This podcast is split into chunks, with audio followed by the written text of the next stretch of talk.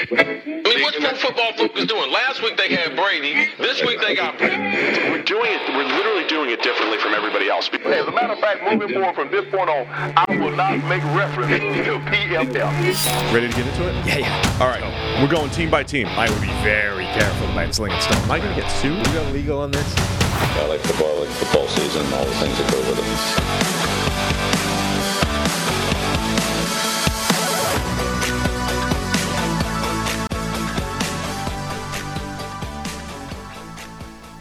We got the good version of Josh Allen on Thursday Night Football, and that makes the Buffalo Bills extremely difficult to beat. And despite a late rally by Baker Mayfield and the Bucks, and some very strange plays late in that rally, the Buffalo Bills end up winning their game, getting their season back on track, and we'll talk about that and more on this Friday edition of the PFF NFL podcast. How's it going, Brad? It's going great. Yeah, you mentioned we got a, a, good Josh Allen. Still think it's interesting down in the red zone. Not really willing to run with him, and you know led to the missed fourth down and, and some bad rushes from Latavius Murray. So probably even more of a ceiling there for that offense, particularly converting down the red zone. Yeah, it's it's interesting. They were talking a lot on the broadcast about how you know the narrative in in Buffalo had been we need to run Josh Allen more. Like why are we not tapping into this incredible skill set that he has and you know, that it had been a deliberate thing from the offense to try and scale back some of the ask for Josh Allen, and so that he isn't responsible for carrying the entire team. And then even in this game, you know, they they ran him a couple of times early, and he got dinged up, and he's getting looked at in the medical tent. And it's like, well, you know, this is the tension, right? Is is how much do you tap into these plays versus the risk at, to your star quarterback, without whom the season is a waste of time, right? Like if Josh Allen isn't there, forget it. Every everybody might as well pack up and go home. But this is part of what makes Josh Allen so difficult to defend. Like if if he is doing that stuff, if he's running the ball, if he's part of the design run game, you don't have good answers for that on defense, but it is rolling the dice every time you do it.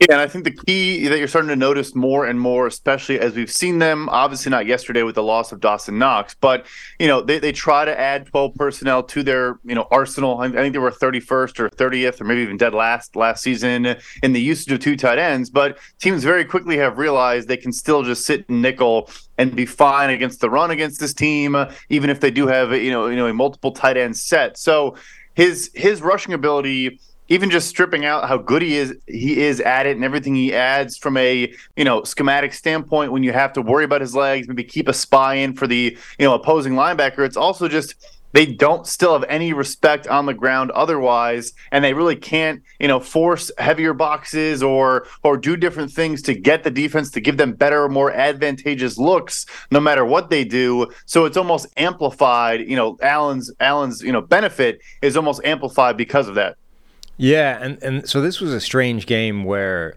the score ends up being quite close, but it like the Buffalo Bills had this well in hand, and even so, you know, Tampa Bay are in that classic situation of okay, we're two scores down, we need to get two different touchdown drives to to win this thing. They end up getting the first one through a sequence of bizarre plays and extend it, and then they get the two point conversion, right? And and so now it's just a uh, a six point game with that one touchdown drive needed to win it. And, you know, it ends up being decided on a, a Hail Mary. But my point being, it looked quite close with the final score and the fact that the, Bucks had the game and uh, theoretically were one play away, right, from winning it. However, it wasn't really that close. Like the Bills had their way with them on offense, particularly in the first half, and their defense was just crushing Tampa Bay in the second half when they were trying to execute this comeback and somehow it kept the drive kept getting extended or you know penalties or eh, whatever and we end up with a game that looks reasonably close. Interesting because they kept punting and pinning them deep in their own end zone and it eh, you know it worked a lot of the time. You know they did multiple inside the five and you knew the buccaneers you know almost had a safety from baker mayfield. I-, I thought he was for sure down on that one throw and he did get it out before his knee came down. But then you're also sitting there being like all right, Sean McDermott has now punted, what was it, three times on fourth and about three, maybe right. four from across midfield. And I get that you have a lot of faith in your defense to not let this Bucks offense score. or at least not score quickly. But it could have, in hindsight, we could have viewed it as a disaster if Chris Godwin catches that ball and we're saying, yeah, the Bills could have just put this game away, but instead just played the field position battle, which did, again, work a couple times during the game. Also, though, have you seen a funnier or just weirder drive than a 17 play, 92 yard drive that took seven and a half minutes with three fourth down conversions. And then both the touchdown and the two point were like deflected passes. Yeah. I think it was the funniest drive I've ever seen in my entire life. It was ridiculous. It's the kind of it's the kind of drive that only Baker Mayfield can be the quarterback for. Like it made no sense. It had you know a, a healthy dose of like Baker moxie, which was in that game throughout. It's like it felt like every play was Baker ad libbing, sh- shrugging his way out of contact, fighting through stuff, getting the ball out. There was one, I can't remember if it was this, the touchdown drive or like the final drive where he ends up delivering a pass like out of the grasp of Von Miller, who just, you know, whooped the right tackle, got around him. Baker sort of shrugged off the, the tackle attempt, tried to like jump over uh, Von Miller's like body on the ground, who like caught his ankle from behind and Baker's like sh- trying to hop his way out of the contact and just fires the ball out to the flat, ends up being a completed pass. I'm like, that that's crazy. That shouldn't have been a catch. Yeah, I think that was either a tight end or Rachaad White who may have gotten like a first down or, or a decent chunk gain. I think I remember the exact play you're talking about. Yeah, it was it truly was bizarre. We did see, I think, Baker he was under pressure a ton. Uh, we have it as 18 of his dropbacks. He completed six passes and took four sacks. And we've kind of been waiting for that regression. His pressure to sack rate was insanely low so far this season, especially compared to his historical averages. But I actually still do think, even though we are, you know, kind of seeing that reverse a little bit, I still do think he has become a better player under pressure for whatever reason. Uh, you know, him and Dave Canales and Canales, I don't think called the greatest game. I mean, you're running the ball a lot down, two scores in the second half. But but yeah, for whatever reason, I, I do think he, you know, we see a little bit less of that, eh, you know, stupidity or it's probably the wrong word, but some of the Baker magic that that we saw in years past. I think he has kind of turned a corner in that regard, even in a game where he did finally take a handful of sacks, unlike the first six games of the year for the Bucks. But it also watching the game, like it felt like he had way more sacks than that. Like it, it, felt like every every play he's under siege, getting just annihilated in the pocket. And you look at the score, the the sort of numbers at the end of it, like, wow, he was actually only sacked that period of time. This felt like a Sam Howell, Daniel Jones type of game where we're going to get like nine sacks at the end of this thing, and it, it kind of wasn't. And a lot of that was Baker somehow getting out of a lot of these plays, like the safety or that play we talked about with Von Miller. There was another four or five of these that maybe should have resulted in sacks and didn't. And that's not to say, you know, every one of them Baker made a positive play out of it, but sometimes there's a positive play in not having the negative play, right? Not the, the safety not resulting or the sack for Von Miller not being there and just getting the ball out of your hands almost regardless of where it ends up the thing is the thing, right? I mean, we're, we're joking about needing 17 plays in eight minutes. You know, they basically had a four minute offense when they needed to be in a two minute offense. But you can pull that off if you don't get yourself in second and 15, third and 15, etc. And they did have some penalties early on in that drive that almost ended it. But but yeah, he he has you know avoided some of those negatives. It felt like he could have got, like you said, he could have got sacked 10 times last night, and I think it was only four in total. So it's interesting. Like you know, the offense. Obviously, we've seen the warts. They just simply cannot run the football. Um, you, you know, and, and then it's going to be up and down to where you play a team like Buffalo that kind of sits back in zone and lets you feast underneath, and you don't have the explosives to Mike Evans. Obviously, the touchdown was his second catch of the entire game. Like I, I think it's going to be hard for the Bucks to really, you know, move quickly and not do what they did last night. Uh, you know, it's just, it's just, it's tough sledding for that offense right now. Yeah, um, and I agree with you. I think Baker is still playing pretty well. Like this is as good as we've seen from Baker Mayfield since you know the the last good year in Cleveland, and then obviously the the shoulder injury the following year, and, and the disaster that his career became after that. But this is as close to the good version of Baker Mayfield as we've seen for a while, despite um, the problems around him. Uh, okay, here's one thing I've decided it's time. It's starting to annoy me that pass interference simply doesn't count on Hail Marys. Like, when you watch that play, which, by the way, was very catchable at the end, like, that's another play that kind of Baker did well. Like, he, I thought, that that play was going to end with him being either under pressure or sacked or hit and the ball never ending up in the end zone. And then somehow he made the right move back there, found himself space, stepped up and delivered whatever that was a 50 yard, 55 yard uh, strike right to where it was supposed to drop. Now, once it drops there, it's chaos, right? Any, it's all bets are off. The quarterback doesn't control that, but he getting it there was an achievement for Baker Mayfield in the first place, and it basically ends up dropping like right to Chris Godwin, who has no idea that that's happening because somebody has attempted to tackle him along the way, and he's busy like spinning trying to locate the ball, but like when you watch those replays of pass of the, the hail mary and the sort of guy who's reaching the end zone, everybody is just grabbing hold of each other. I'm talking both sides here, which is part of the reason it's not getting called.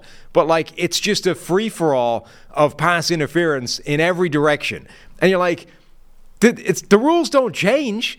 Like it's still illegal to do all of this. Why have we decided that just because it's pass interference in the highest leverage play of the game, we don't want to call it?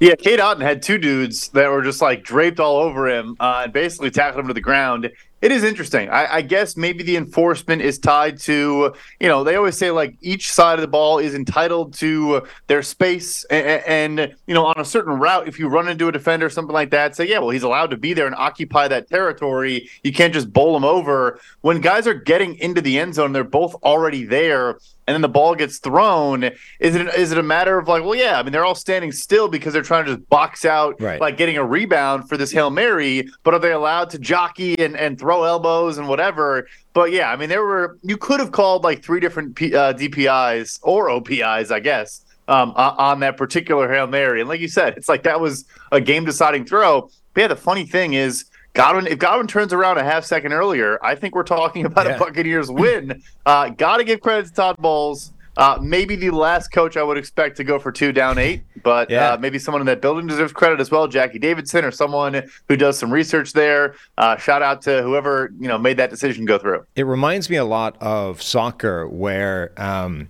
you know when it's like a free kick and the ball's going into the box, like the laws of contact no longer apply, right? Just because if you did apply them, it would be a penalty, and they don't want to give a penalty. Like there's a degree to which there is an unwritten rule that if the if the situation is simply too high leverage, we're just going to dis disapply the rules, and that's what happens with hail marys. It's like if we get involved in this. The officials determine the outcome of the game effectively, right? It goes from being a Hail Mary, an almost 0% chance of winning, to we're giving you the ball at the one with one play left to win the game, which is at the minimum like a 50 50 chance to win the game. The officials simply do not want to make that call. And soccer is the same thing, right? In the box, during a free kick, contact happens that anywhere else on the field is an immediate free kick. We're not even talking about it. It's obvious, right? The guy has got yeah. two arms around him and is wrestling him to the ground. That's a clear and obvious free kick. But it's just before a free kick in the penalty area. And if we call it that, we're giving that team a penalty, and we don't want to do that because that changes the outcome of the game. I'm I. I understand why, and I do agree with the idea that nobody wants the officials determining the outcome of games. But I feel like we've let it go too far in the other direction where it's prison rules on these plays, and that's not good either. Yeah, there has to be a line to a degree. Um, you know, I feel like maybe end of the first half, they probably are more willing to, because like you said, they're not just determining the outcome of the game in theory if right. they do it at halftime, as opposed to you know the the the, the final play. Uh, there could have been an untimed down last night, I suppose. But but yeah, last night I think was one of the more egregious I've seen. But I think, like you said, if you watch the playback, like it was both sides. Like I think yeah Mike Evans was on the ground, but I think he took two Bills defenders down to the ground with him in the back of the end zone too. So it was it was just chaos and mayhem on that last play. But that's like I think that's a product of this like free for all attitude, which is it what it does is means everyone gets involved in it, right? And makes the entire thing just a ridiculous farce of wrestling before the ball arrives, which means it's never going to get caught by anybody because everyone's just getting rugby tackled to the ground and nobody's even paying attention to where the ball is. I feel like if you actually enforce the rules a little bit, it wouldn't be everybody doing it. It would be one guy doing it, and then you could actually penalize it properly, where penalize the one guy that's tackling somebody when everyone else is at least theoretically trying to do what they're supposed to do. When you don't call anything, everybody's going to start doing it because now you've basically just signaled that pass interference doesn't apply on this play. So go nuts. I guess maybe part of it too is, you know, in the NFL game, obviously it's going to be a spot foul, whereas in college, you know, it's Right. still just a 15 yard enforcement. So, and you know, a Hail Mary is basically guaranteed to be a 50 plus yard penalty Yeah. uh, if you do call DPI. So, yeah, I don't know. It's maybe something to look at. Who knows? But it, it is. The, last night was pretty like absurd how, how bad it got in the in the end zone. The Cade Otton part is funny. Like I'm looking at the, Yeah. the replay now, and he has two guys literally just grab hold of him and stop him going into the end zone. I mean, read any definition of pass interference, like impeding the receiver, blah blah blah. It doesn't get much more of a dictionary definition than two guys literally grabbing hold of him and preventing him from getting into the end zone. Like that is as clear a pass interference as you can get by any definition of it. Um, see, I like these shows, Brad, where you're on because we get a chance to talk about stuff like this. Where Steve wants no part of discussing offici- officials in any capacity ever. So we have to take these opportunities where we can get them. Um, anyway, we're going to talk a little bit about the trade deadline before we get into the injury breakdown later in the show. But first, we got to tell you about securing your family's financial future, starting with life insurance. Fabric by Gerber Life makes it quick, easy, and affordable to protect your family so you can get back to enjoying life. Fabric was designed by parents for parents to help you get a high quality, surprisingly affordable term life insurance policy in less than 10 minutes. Fabric has flexible policies that fit your family and your budget with quality policies like a million dollars in coverage for less than a dollar a day. Get your personalized quote in minutes and then apply when it's convenient for you. It's all online and on your schedule. You can go from start to covered in less than 10 minutes with no health exam required. Join the thousands of parents who trust Fabric to protect their family. Apply today in just minutes at meetfabric.com slash PFFNFL. That's meetfabric.com slash PFFNFL. M-E-E-T fabric.com slash PFFNFL. Policies issued by Western Southern Life Insurance Company, not available in certain states. Prices subject to underwriting and health questions. All right, Brad. The uh, the trade deadline is approaching, so let's. Uh, we've already seen some movement. Um, Kevin Byard going to the Eagles. Obviously, we talked about that earlier in the week. So let's start with the first question: When is the trade deadline, and then um, how much activity do you anticipate? Yeah, so the trade deadline is Tuesday, Halloween, October 31st. Uh, every deal's got to be done before 4 p.m. Eastern. You know, sometimes we get some buzzer beaters we don't hear about until 4:05, but they obviously, uh, you know, are, are consummated by the teams before that. But unfortunately, after last year, we had 10 trades the week before the deadline. We had some blockbusters with, you know, Bradley Chubb and Christian McCaffrey and, you know, big TJ Hockenson, etc. I thought we might get the same thing. There was a clear delineation between the good teams and the bad teams. I think with all the what one in five teams, I think went four and one this past weekend. Then you had Minnesota beat San Francisco. I don't think it's going to be super active. The the big names I'm keeping an eye on still are the guys in Washington. Uh, you know, one of those two edge defenders. I do think one of them is going to get moved. Um, and then I guess Derrick Henry in Tennessee maybe, but I think that the results Sunday are going to matter in a lot of games. Okay. Um, so, how many teams do you anticipate being sellers effectively at the, the trade deadline? Tennessee probably still the biggest one. We obviously know already Kevin Byard, like you said, uh, has moved. The Washington thing is just a unique circumstance where I just uh, they cannot retain both players because of uh, you know one franchise tag, two pending free agents. So I don't know if I'd call them a seller overall. I think it's just a unique unique situation where you'd be dumb not to get more than a compensatory pick. And then eh, the rest I think will be smaller, but like you know, if the Giants lose, they move like a Parris Campbell. If Minnesota loses, do they make a smaller move? I still don't really buy it. I think that win kind of changed everything. And if they def- if they win and, and are 500 and 2 and 0 in their division, I don't think they're selling anything. Right. Who else is bad? I mean, Chicago, I don't think is going to sell. Um, Does Carolina get involved in shipping off Brian Burns because they stink and you know he's their first round pick if they want one? They probably should, but I don't think they're going to. The sense I get is he's going to stick around. They'll, they'll try to continue to find a way to, to work out an extension after placing the franchise tag, is my guess. I think there was a report from someone like they're, they're not going to trade him. Um, I haven't heard that personally, but but it's kind of the sense I get as well. But yeah, and then and then it gets smaller. But I do think like all these competitive teams, like I don't think Philly is done. I don't think San Francisco is can be ruled out for making a move. They've cleared a ton of cap space for for more for carryover, but I think they would be open to making a move. Um, you know, Cleveland and Baltimore, all these running back injuries. Are they the Henry teams? Are they in the Dalvin Cook market potentially? I think is interesting. So yeah, it's just like when I say there's gonna be not movement, I think it'd be smaller moves, but the two guys I mentioned are, you know, three, I guess, with Washington being a duo. Maybe DeAndre Hopkins, you know, in Tennessee, but I think the rest is going to be your Terrace Marshalls, your Parris Campbells, you know, your, your Hunter Renfrow's, like your Carl Lawsons. Good players, sure, um, but you know, I wouldn't characterize those as blockbusters if they do happen. In a general sense, are these trades driven by the buying teams or the selling teams, or is there just no generalization to be made? Like it feels like actually we, we tend to frame this in terms of oh these bad teams are now it's a fire sale right? For sale sign on the front lawn. We're getting rid of everything with value. We're shipping off anybody. We're getting draft picks. We're shipping we're getting rid of cap space.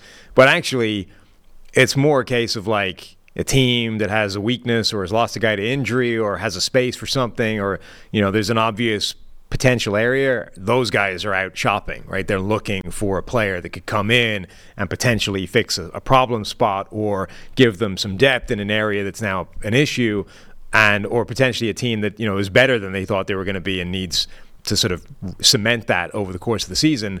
Is that the right dynamic, or is it just case by case? It's random.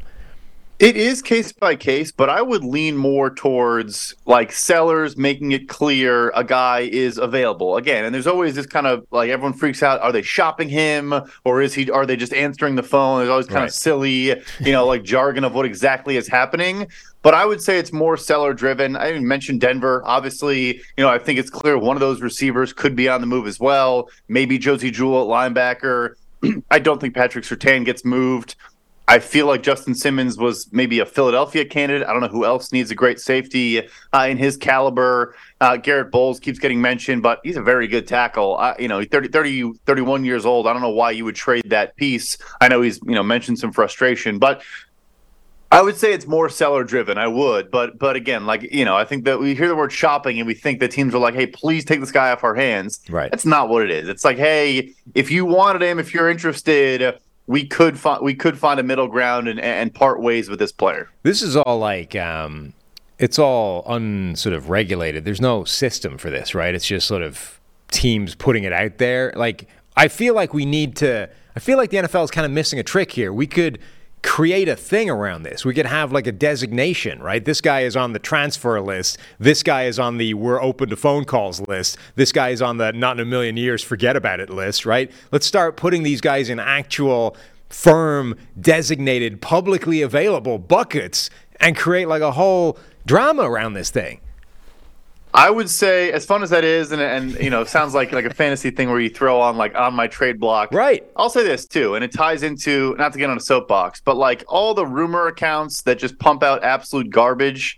Like it, it gets into buildings, and these GMs have to like talk to players and be like, "Hey, is I won't name one of the many that you all know who I'm referring to. Is this report actually real? Are you guys?" At, and it, they have to say no. Like and it, it, it causes serious problems and they have to you know manage these relationships that yeah it's part of their job but but it's derived from absolutely nothing in reality. So i think that's probably more what it speaks to is if a player caught wind that he was on the hey, I'm, I'm available list, he'd probably get pretty pissed off, which you know I think is understandable. Uh, so yeah, that that's why I think that that wouldn't be a thing. But I get it. Yeah, like you said, transfer portal uh, type approach. Uh, you know, in theory, I, I don't hate the idea. It kind of feels though that we're already there. Like they're already fighting these fires that may not even exist because of these accounts you're talking about and because of the rumor mill and everything. You know, like people are people assume it's happening anyway. And if they assume it's happening, they're probably talking about it and reporting it, which means it's getting back to them. Now, the only the only thing they have in their favor at the moment is the plausible deniability and being able to lie. Like the like say, no, you're not on the trade block. We're not listening to phone calls. If you'll excuse me, I have call waiting on the other line, but it's not relevant to you. Don't worry about it. Right? Like that goes out the window if you actually do formalize the system and he's right there on the list saying, I'm listening to phone calls for you.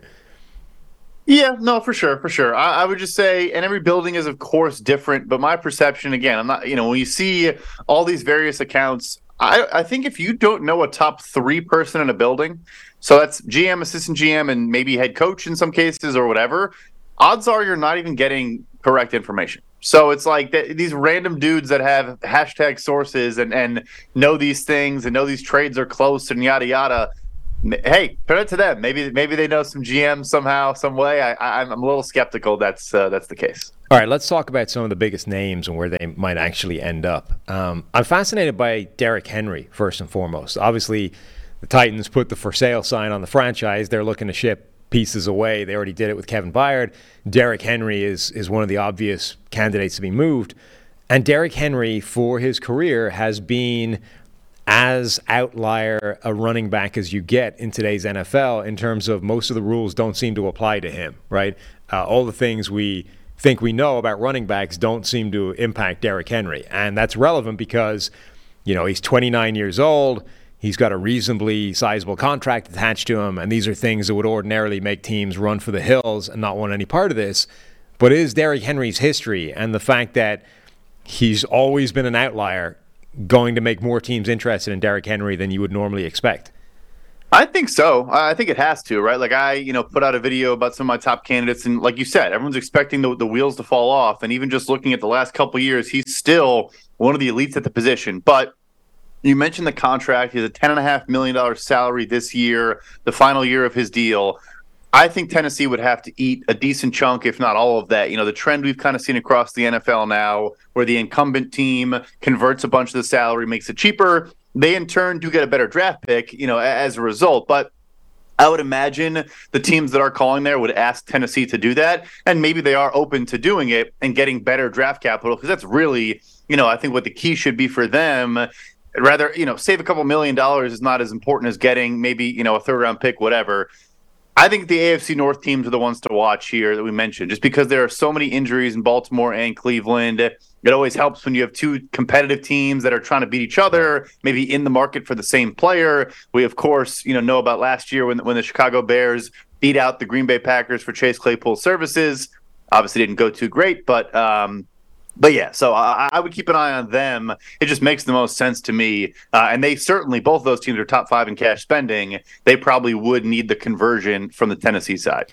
If like if that part is happening, the the cash conversion, so that it becomes a relatively cheap deal for somebody to pick up, um, doesn't Buffalo scream like Derrick Henry? I mean, we saw like Derrick Henry could be what Latavius Murray was supposed to be in that game and wasn't able to be, right? Like a guy that's actually the power back picking up tough yardage so that you don't have to run Josh Allen into the teeth of defenses the whole time. Like Derrick Henry, and lost in all this, right? Titans have a garbage offensive line. They're not good. Derrick Henry is still Derrick Henry. I mean, he's he's looked pretty damn good despite running behind a bad offensive line. I feel like you put Derrick Henry in any of these teams, he looks pretty awesome. I think the one question with Buffalo is, and Henry, like I think it's a pretty crazy story. Like when he was early on, not playing a ton, even though he was a second round pick, and they almost apparently traded him or, or moved on and someone a teammate i forget who it was was like you got to give this guy like 20 plus carries and let him like work his way into a game. Right. and i think a lot of running backs say that. You know dalvin said it yesterday. I'm not sure. I think that's the issue for him in new york right now but uh, with all due respect. But um, with henry i think it's true. It has is been. Buffalo is buffalo doing that uh, an efficient approach to their offense is right. kind of my question yeah, no, that's the crazy thing. It's like all the cliches that were always thrown about with running yeah, backs. You yeah. know, like you get stronger in the fourth quarter, you need to give him 25 touches, all this kind of stuff. Like statistically, it's crap for every running back in the NFL except Derrick Henry, where there actually is yeah. evidence to say the dude gets stronger in the fourth quarter. The more carries you give him, the harder he runs, the better production you get. Like all of the sort of crazy things, the rules that apply to running backs, do not seem to apply to Derrick Henry. He is this weird, unique case. Um, I think that's a fair point, though, that like I don't know if Buffalo is set up to give him the kind of workload that would best maximize him, whereas you know Baltimore or Cleveland certainly are better set up for that. Yeah, no, that, that's the only point there. But yeah, I mean, uh, you know, they, they did. Everyone kind of had their uh, Windhorst, uh, you know, thing go on when they restructured a contract last week with Dion Dawkins. You know, I'm always the boring wet blanket. They had, they had less than a million dollars in cap space. They needed that just to operate. But maybe they do. Maybe they do. You know, big win last night, going into a mini bye. Maybe they make a move. But I also think for them, I mean, you're starting Josh Norman at corner now. Like, I think you probably have other positions you want might want to address besides, you know, adding a running back. And James Cook's been better this year than last year. Yeah, no, he's looked good. Um, I want to pitch you before we get onto the, the Washington edge rushers. I want to pitch you my idea, which has been told I've been told is dumb by two separate people. I'm going to take a swing at you and basically see if I can find somebody that backs me up. Um, the Carolina Panthers should trade for DeAndre Hopkins because it's cheap, right? They they paid him the money. He's getting paid nothing essentially for the rest of this year. Uh, they desperately need a number one wide receiver, any receiver that Bryce Young can have some confidence in. I think it makes everything better this year, and it doesn't mean it, like it's irrelevant that it's not a long term deal because right now your single driving force, if you're Carolina, should be ensuring that Bryce Young does not get damaged by this year. And I feel like like if I'm wrong and actually him playing badly this year has no relevance whatsoever in year two, three, four, all it did is cost you like a mid round draft pick. If I'm right and it's actually important that he doesn't sink and drown this year, then for the for the cost of a mid round draft pick and nothing else, you potentially saved your franchise quarterback.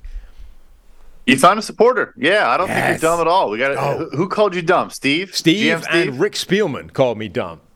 Well, that's going to happen. That, that's bound to happen. Uh, Rick Spielman thinks a lot of people are dumb, uh, you know, and he, he was successful for a very long time, so he's built up the cachet to say that. But yeah, like I uh, I hear you. Where look, they they obviously don't have a first round pick, and maybe don't want to give up a if it's a fourth or less, then I say go for it. If I'm them, you can't give up a third. You're not going to get a second for Andre Hopkins, but. Right. But yeah, I mean, I, I do think building confidence in a young quarterback, you bring a guy who, you know, played at Clemson in DeAndre Hopkins, so has connections to the Carolina area. Yeah, and like you said, they already paid him about a $10 million signing bonus. So you're bringing in a, a minimum, near minimum contract, and then you figure out next year as you go forward. I don't hate the idea. It's not about contending, it's just about make sure Bryce Young goes into year two feeling good about himself. That's worth the fourth round pick uh, in my mind. Yeah, and not just that, uh, but like being functional. You know, if that allows Bryce Young to operate for the rest of this year, I think it's it's relevant. Like I was pitching this idea in the offseason when you would have had to sign him for more money and yada yada, and Panthers fans were mad because they were like, "Look, you know, he's not going to be he's old, he's not going to be good by the time Bryce Young's good." It's like it's not about like them syncing up in their careers. It's about year 1 and 2 for Bryce Young. The guy needs to be able to function. And we've seen with the current setup, he can't really. Like, this is why I was talking about signing DeAndre Hopkins in the offseason because I think he would let him be operational right now and have somewhere to go with the ball and at least maybe learn and develop in a bad situation. Without that, I don't know that he's developing at all and con- like potentially you're actually damaging him and harming his development by not letting him grow and get better and you know operate during the course of the season. So maybe it was a better deal when you didn't have to give up a draft pick to make it happen in the offseason. But because the money's been paid and like it's cheaper now than it was in the offseason, it's just costing you a draft pick instead. So either way, I still think it's a good deal. They should go do it. Yeah, I don't hate it. Or maybe, you know, explore Courtland Sutton, different kind of player, but, you know, a big body contested catch type guy that can, again, just build some trust, build some, you know, some some faith in Bryce Young. And he's not, you know, has three years left on his deal. And, and maybe you give up less draft capital there because it's not converted. You take on a bigger salary. But yeah, I mean, Carolina has been trading away picks and eating bad contracts for like five years. And it was, it made absolutely zero sense from basically 2019 through this year if you're ever going to do it, like now would be the time when you're not just cycling through journeyman quarterbacks. And you have a rookie contract guy. I don't hate it. I don't hate it. You're not dumb. You're not dumb, Sam. Sam. Thank you. Sometimes it's just important to hear that. Yeah. um, all right, let's talk about the Washington duo, Montez Sweat and Chase Young. Um, I saw a report saying teams have been calling about Sweat, but not Young. Uh, is that what you're also hearing, or is are both of them uh, essentially equally likely to get moved? I think either one could get moved. Um, I think that the report from Nicki Jhabvala, who does great work, I think, for the Washington Post, um, was that only Sweat had received an actual offer, uh, whereas Young, they probably had phone calls, but no offer had been made. I do know that offers have been made for Montez Sweat, and I don't know personally that offers have been made for Chase Young. So I guess I have heard the same. um, you know, I think there are a handful of teams that would probably would be interested in either player. Um, uh, my it's interesting, right? So look at it. So Sweat obviously has been healthier, more durable throughout his career. I think has a higher floor But Chase Young, I mean, inarguably has a higher ceiling. Is you know top ten for us in pass rush win rate, pressure rate. Is now playing. You know, not it's not on a limited snap count. Like we've been saying that forever. But when he's been playing, you know, 300 snaps a season, he's now getting a full workload and still looking dominant on a snap to snap basis. My estimation is Washington probably wants to get blown away with an offer here, but teams realize you don't really have leverage, like we talked about. Like, why would I send you a first round pick for either guy? Right. Um, and I think that might be what holds up, you know, either move getting done. And then again, if they beat Philly, probably don't do it. If they lose to Philly, you know, maybe they're like, all right, just, let's just move a guy and, and get smart here. Where do you think makes sense for either one of them to land? I think Atlanta's interesting just because I think their edge rush group for us is bottom five in pressure rate and pass rush win rate right now, and their defense is awesome. And, and, that's without having a consistent pass rush presence off the edge. You have the rookie contract quarterback. You have the, all your weapons are on rookie contracts as well. Good offensive line. That's you know all all I think on solid deals. So maybe they get in the mix there. You know, win the division. You know, once and for all, and, and kind of you know build some momentum going forward. Look, the Niners did not play well at all against Minnesota, could barely generate any pressure, and we know they love defensive line and are never afraid to make a move there. I think Chicago still could be in the mix here. Why not try to go out and get an edge rusher that, you know, probably the worst unit on their team. Uh, you know, Ngakoue is like the one guy who's gotten pressure. He's on a one year, you know, expiring deal. So those teams make sense. Jacksonville, I still think makes sense.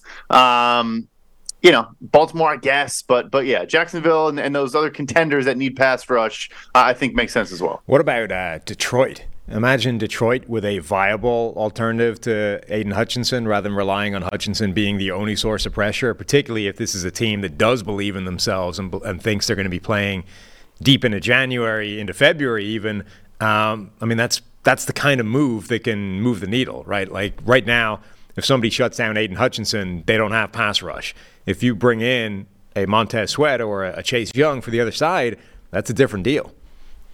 Oh, 100%. Great shout. And, and, I think they would also fit in terms of, you know, good run defender for Montez Sweat. Young's pretty good against the run, too, but, you know, solidify the entirety of that defensive line, which has fun pieces and good pieces. But, like, right now, it's Alim McNeill and Aidan Hutchinson and then rotational players, right? So you bring another legit dude. I'll throw one more in, too.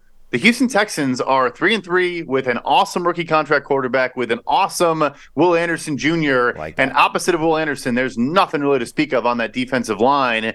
Maybe they are buyers and think they have something cooking there as well. You know, kind of like Detroit, like you said, like you know, that's really we think we're close and this could push you know propel us to higher heights. Or even like i mean houston aren't necessarily the uh, we think we're close type of team but like once you've decided you're in a good spot of hey we got it right you know we got the quarterback we got the coach we're in the right direction like at that point there's value in just getting making sure you don't miss on the player that you got to bring in you know like the so the next wave is all about okay we've we've the foundations are good now let's start adding pieces. So you do that by the draft but if you screw up one of those picks you set yourself back, like you take a step in the wrong direction or, or a sideways step at minimum.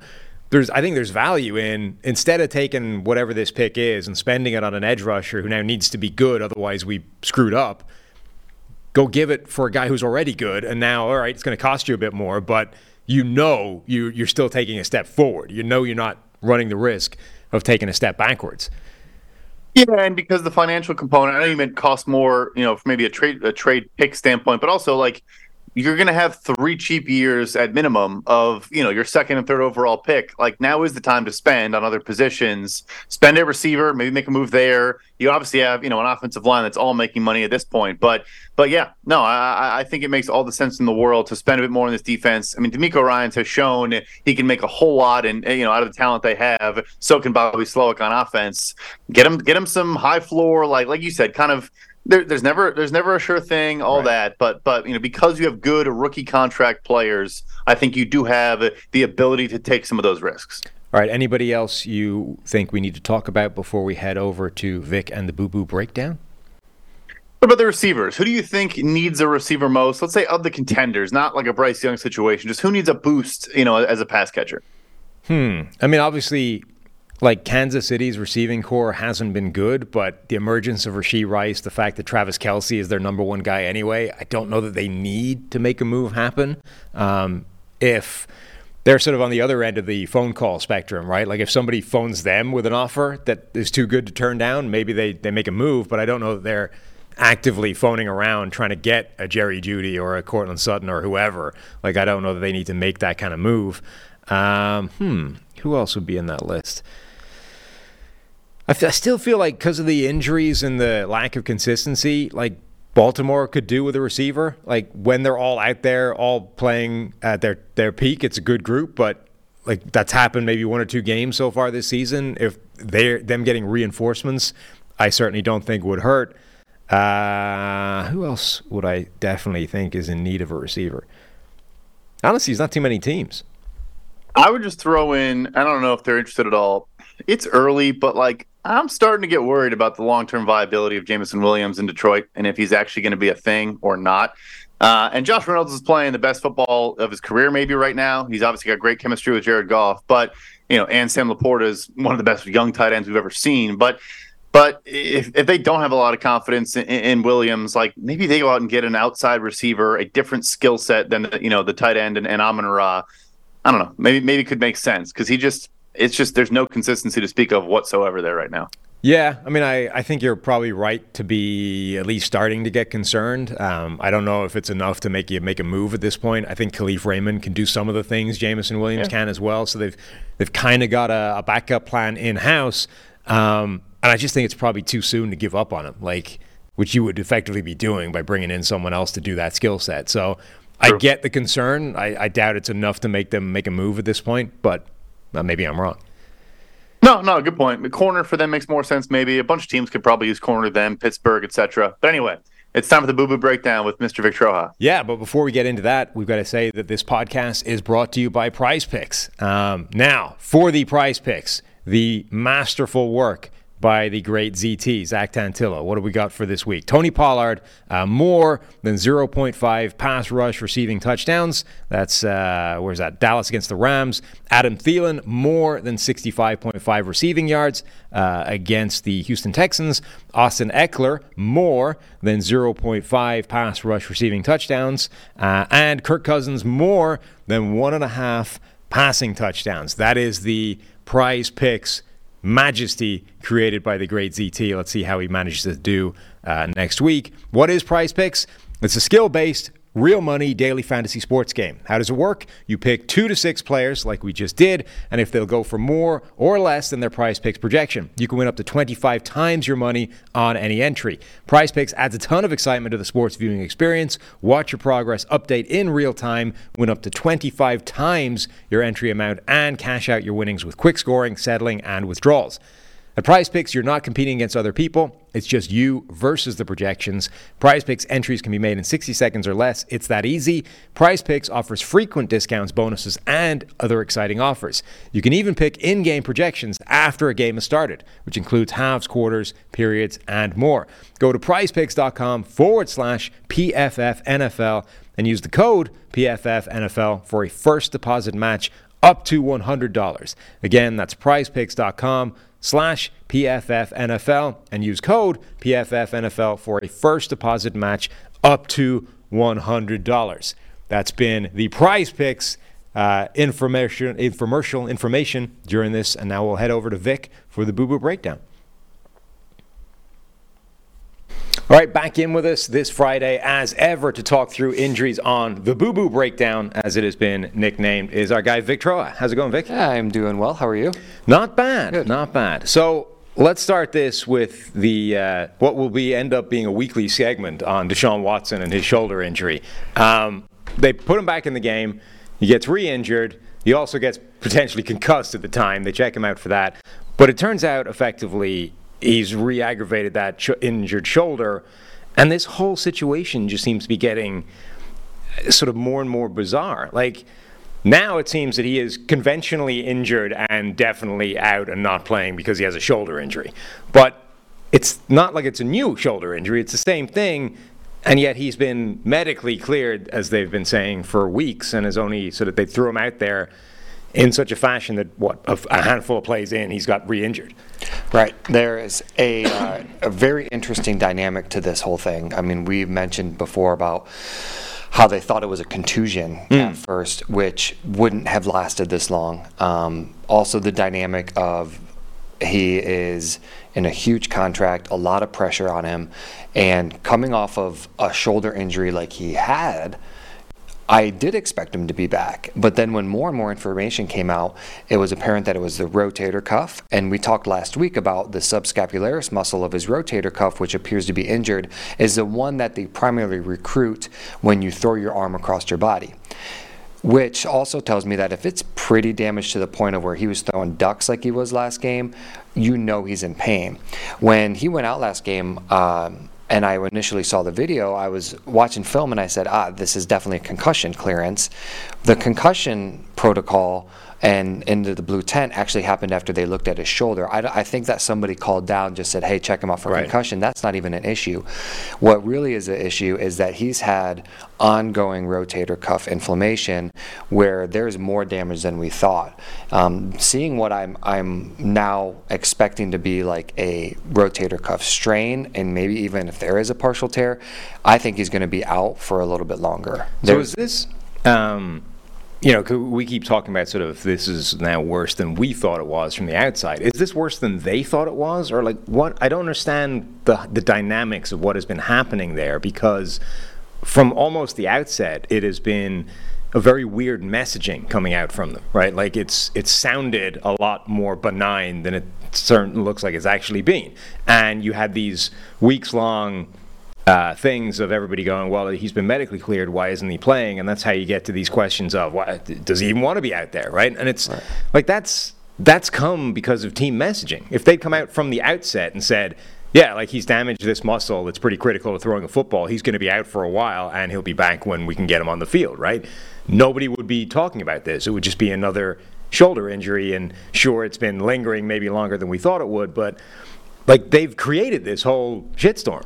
Right. And Sam, you and I know about team medical talk, right? Like where they might come out and give you the minimum, right? And they, I, I think at first, like when they said he had a contusion of his shoulder, um, maybe there was more that they knew and there was the minimum. But what I'm seeing now, because the fact that they actually cleared him to play and let him play, is they didn't know the severity of it. Right. They would never have put him out there if they would have thought the severity of him um, getting more injured in his rotator cuff, especially on a throwing arm.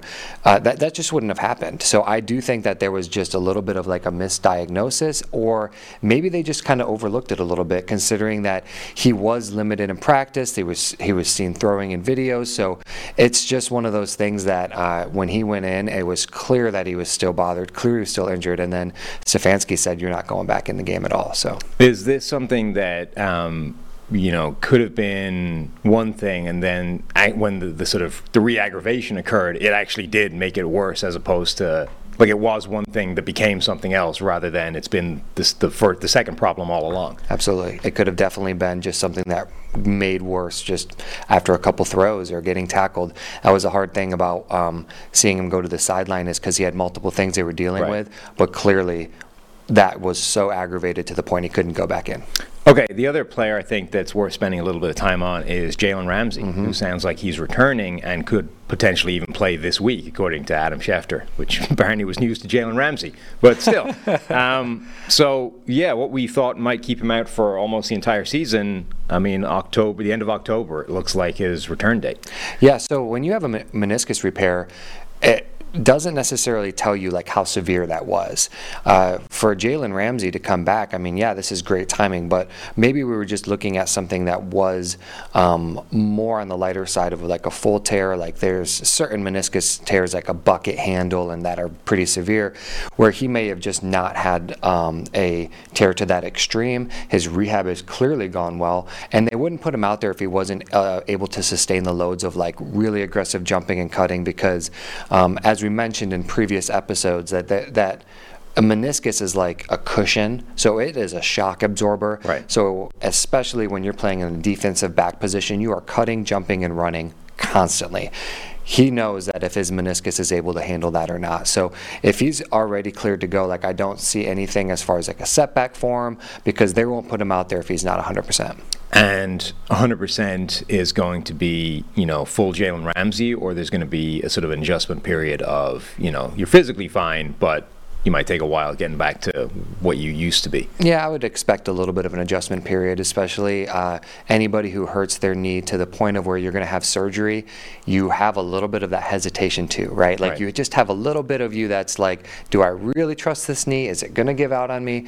Um, especially with meniscus injuries like that, sometimes it does feel like a player they will report it feels like it's giving out or collapsing. So he's just going to have to really gain that trust over the next couple weeks, and then he should. For be something like that, um, Um, does once you've had the surgery and the repair and, and all that kind of thing, does the pain disappear? Like it's it's done, and then so it's a mental thing. Like you sort of you just don't trust the knee, but there's no actual pain there or anything. Yeah, the pain's going to be relatively gone. Some of the pain that he might get, I mean, if there is a little bit of swelling or soreness after being on it, um, because you can't replicate in rehab what a full game is going Right. to give you. So yeah, there can be some soreness and stuff there where you'd be really concerned if like he's feeling sharp, sudden pains when he's cutting and jumping every rep. So um, obviously they wouldn't put him in there if he had that though. Sure, but So- theoretically, like at this point in his development, and they're like, okay, you're you're playing this weekend. I mean, he's not experiencing pain in that knee generally, like at all. Yep, just a Most little bit of soreness. And then I'd say afterwards, they're going to do everything they can to just mitigate that pain and swelling and put him back out there. All right, let's talk some uh, big picture injury Yeah. trends now that we've got you know a chunk of the season underway. Um, you were talking before we went on about how there seems to be more and more uh, receivers, in particular, going deeper into their careers age-wise and not running into these injury issues that um, have typically become a problem once receivers reach a certain age. Right, absolutely. So as wide receivers age and they hit about a 27 to 28 um, age range, it's interesting because you see them spike in their injuries in a given season. And so, like, if you take collectively wide receivers, um, f- only 48% of them in a season play every game. And average number of games is about two that are missed. But then when you get up to um, older, 27 or 26, I mean, older just Right. respectively to that, um, uh, basically you're about 80% of the people 27 or 28 or older miss two games. So like, I mean, that number jumps like crazy. And it kind of falls into the, the line of, as you age, it's a big indicator of injury prediction. It's just, it's the, the more wear and tear on your body. But this year, it's really re- unique because, I mean, some of our top receivers have been very durable and they're in that age range and they're still performing at a high level. I mean, I'm looking at Tyreek Hill, he's 29. You have Davante Adams, 30. Cooper Kupp is coming back and now hopefully he's healthy after his hamstring stint. And then even like Stefon Diggs.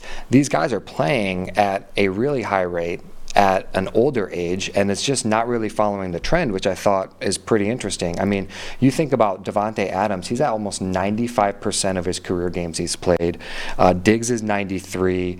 Hill is 83. Those are high numbers. They don't miss a lot, and that's kind of opposite of what the trends in history have shown. All of them, though, with the exception of Diggs, I think, off the top of my head, have picked up injuries. Like Davante Adams battled through that shoulder injury. It just didn't put him out of the game. Um, Tyreek Hill has been dealing with a few different things. He was on the injury report with a hip, right, this week. Um, so, like, they've picked up injuries. They just haven't actually been put out by them yet. Exactly, and that's where like the huge difference is. Is like you see, like people get banged up. You know, um, uh, one of my favorite quotes is that there's um, Dr. Chow said that there is six medical personnel at every single game for a reason. Not because the injury report just shows like, hey, there's only three people here that are hurt. Everybody's banged up, and you're just dealing with these minor things. So players like that who just know their body and they learn how to train through it, and they have limited practices, and they can make it on Sundays. And that's what's really interesting about this is because it's actually opposite of what the trends show in history. Like these guys, they would be out multiple, multiple weeks. And I mean, I also look at people like Julio Jones. I think the over/under for him to get hurt is probably like one Right. game. I mean, he was he was it was littered with injuries last year, but he's older. So, and and that's just what I found was really interesting because these players are just still playing at such an elite level. And this is just a this is a this year thing. This is not like a sort of trend in recent years. Yeah, this year specifically, because in the past they have shown that, hey, you hit that 27, 28, 80% of those people in that age group are missing games.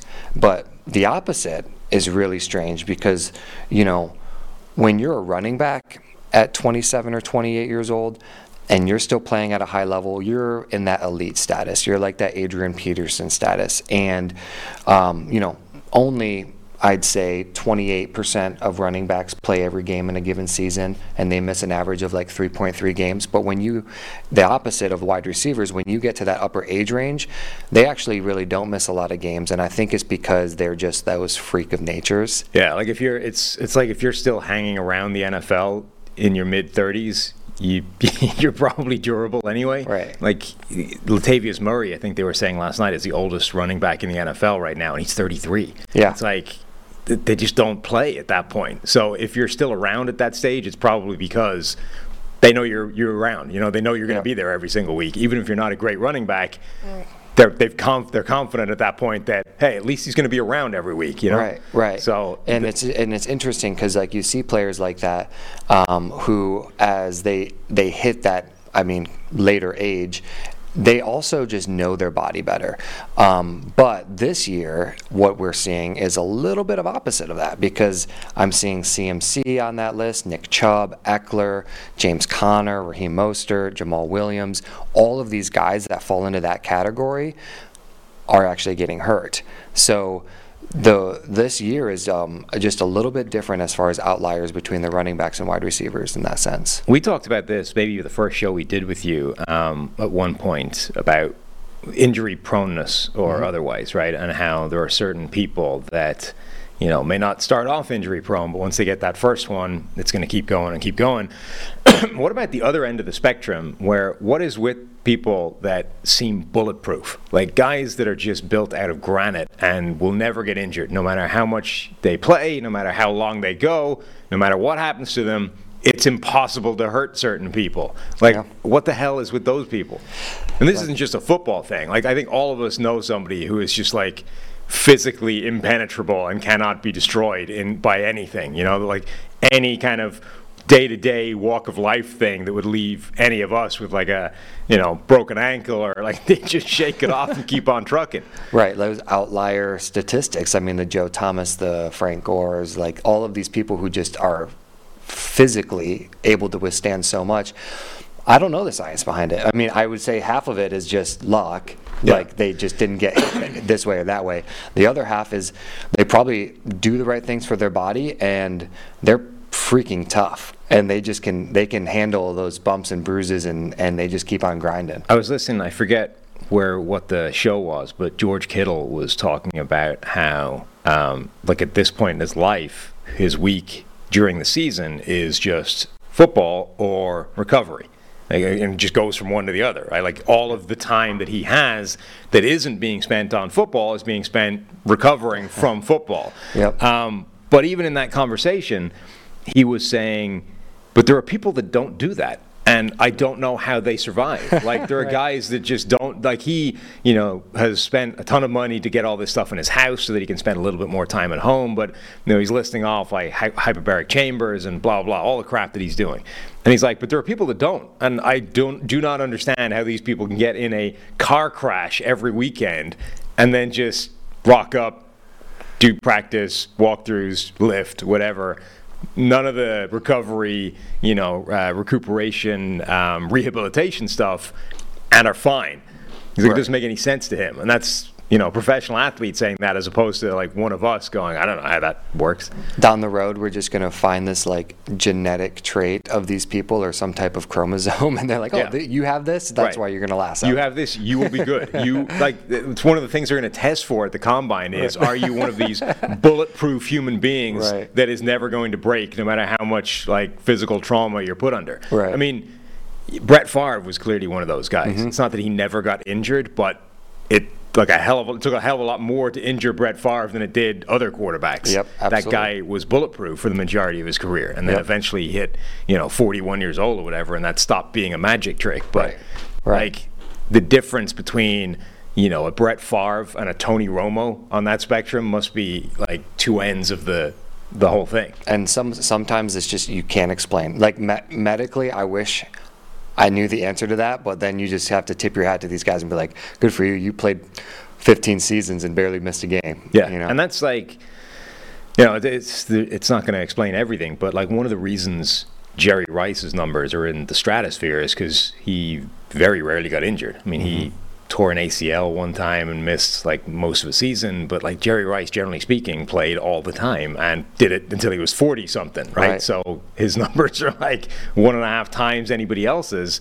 And when you start projecting out, you know, how long until Julio, whoever, gets to Jerry Rice, it's like, well, what you're not doing is factoring in what you talked about that there's a most of the time they're going to miss at least two games. Yep. If they're unlucky, they're going to miss more of those games. And see, if, if it's five seasons, you probably have to think in terms of six or seven because you're not even factoring in injuries, which are going to derail it all the way along. Yeah, and I kind of, I kind of laugh too because I think of then in the middle you have like people like Matthew Stafford, who's always injured, Right. but he just is so tough. He plays through like a broken vertebrae too. So there's some of that dynamic, and there's like how much are these guys just pushing through pain in a game just to be on the field. All right. Anything else you want to hit before we uh, wrap it up this week? Well, I'm just another good week of football ahead of us, so I'm excited. All right, let's go. That's it for the Boo Boo Breakdown and, in fact, the PFF NFL podcast this week. Thank you for watching, and we will be back on Monday.